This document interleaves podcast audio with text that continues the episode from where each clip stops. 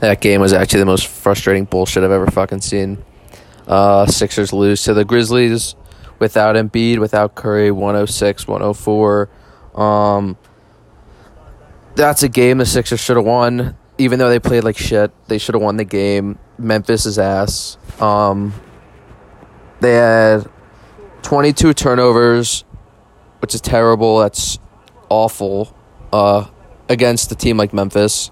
Um, what else? They had more rebounds, more offensive rebounds. Memphis had 15 steals.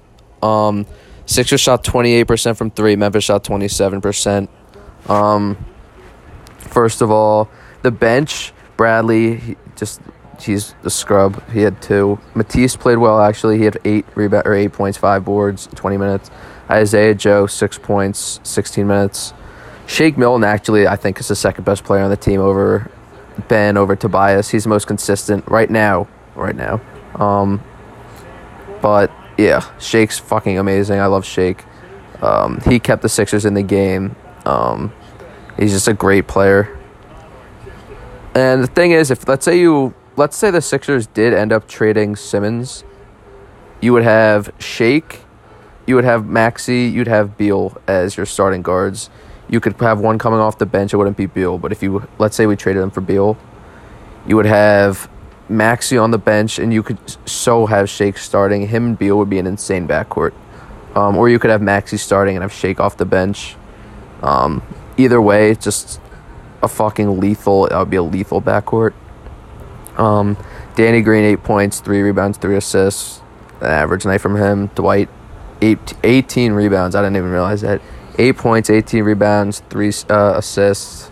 Um, you never want him shooting free throws down the stretch when he's his contact fell out in the last like a few minutes of the game. There was just no way in hell he was making both those or one of those free throws, but making at least those shots. Um, ben Simmons, 11 points, 16 rebounds, which is tough, and nine assists.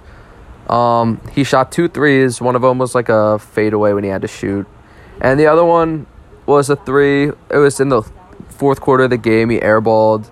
Um, I'm still fine with him shooting. He like had to shoot. It was like an awkward place for him. He's like, uh, like I guess I have to shoot since I'm here. He airballed. Um, that's his biggest fear, and it came true. Uh, so he had he either over- overcomes that fear and keeps shooting, or we don't see another jump shot till May.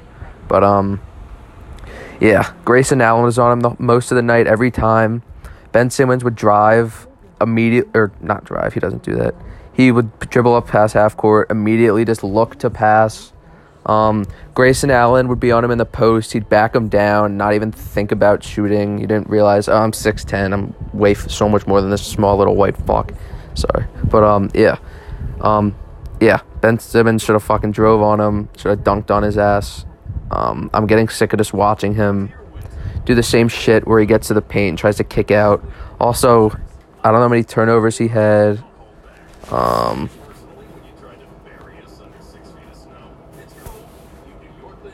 Ben Simmons had seven turnovers. Tobias had five, and Shake had five. Shake did keep it competitive though on offense. So the five turnovers, he had the ball in his hands a lot is fine. But Ben Simmons fucking seven turnovers. That's terrible. Um, those should be points, not turnovers. Uh, Eleven points isn't bad from him. Sixteen rebounds. Like the the stat line looks good, but yeah. Also, they don't lose that game if they had a Harden or Beal instead of Simmons. Because yeah, his defense is good, but if his defense is so good, he'd be able to stop Morant. Even though Morant, I think at eighteen, Ben Simmons offense. People complain or people say too much that offense is not as important as defense, which is just so false. Yeah, you need defense and yeah, you need good defenders. But to win games like this, when Embiid's out, you need scoring, and you can't have your best, your quote unquote best player, like currently second best player behind Embiid, putting up 11 points. That's not going to cut it.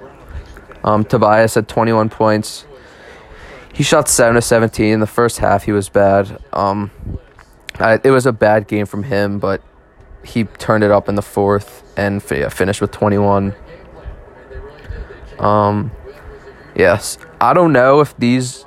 This is just my theory, possibly, but I think I know Embiid rests a lot. But my theory is that Daryl Morey and Embiid, like everyone, they have like scheduled games where Embiid sits so they can see because Embiid in his career he's going to need to rest and sit a lot of games. That's just how he is. My theory is that they play those games and see how Simmons can lead a team, and then if they do shitty with him like as the main guy, they'll look to trade him for a guy like Beal. I mean, not Harden now, but like Beal or someone that can actually win them games when Embiid's sitting, and they're they're testing him out like these are test games for him to see. Um, that's just my theory. It could be complete bullshit, but yeah, that's just my thoughts. Um, yeah, MVP of the game, Shake. Obviously, uh, he's a straight bucket. But tomorrow they're at the Thunder. I expect that game honestly to be a loss. I expect it tonight to be a win and then tomorrow to be a loss. But the Sixers also on the road, just a completely different team. I don't know why, but they're just so much more confident at home. Even Embiid, like I know he didn't play tonight, but just on the road, he's just a completely different player. Um, yeah, it was just frustrating night tonight to watch the Sixers, but yeah, um, yeah, tomorrow at Thunder. So yeah.